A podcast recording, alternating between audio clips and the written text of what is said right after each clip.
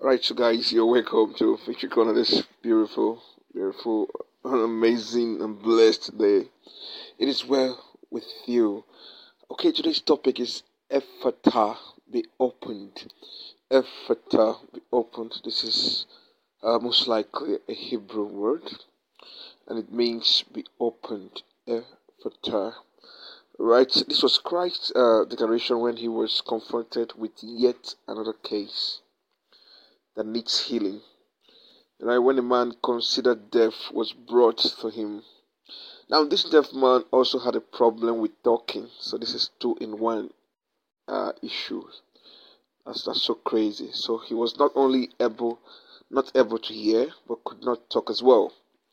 So seeing this case, uh, Jesus once again, uh,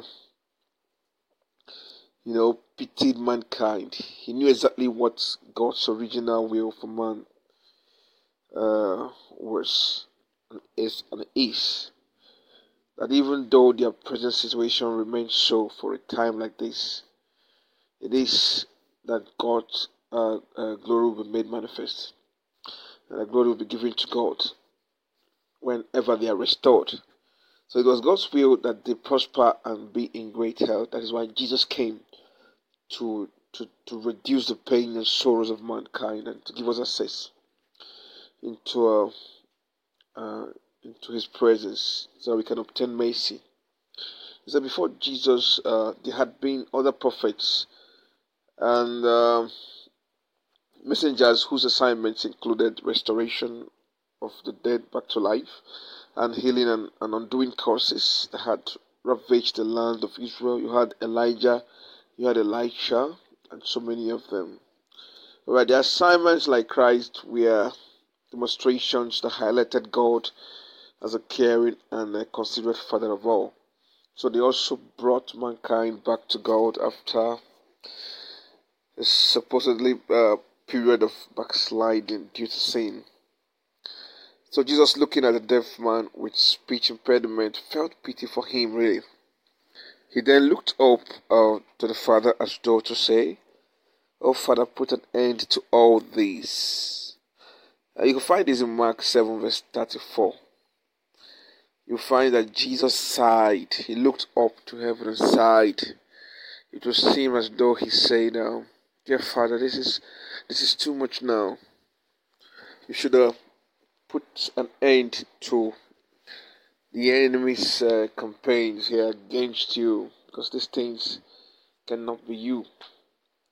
Right. So let us for a moment picture Jesus doing so. Why did he sigh, and at what? This may mean two things. The overwhelmness of the tax would have made him sigh.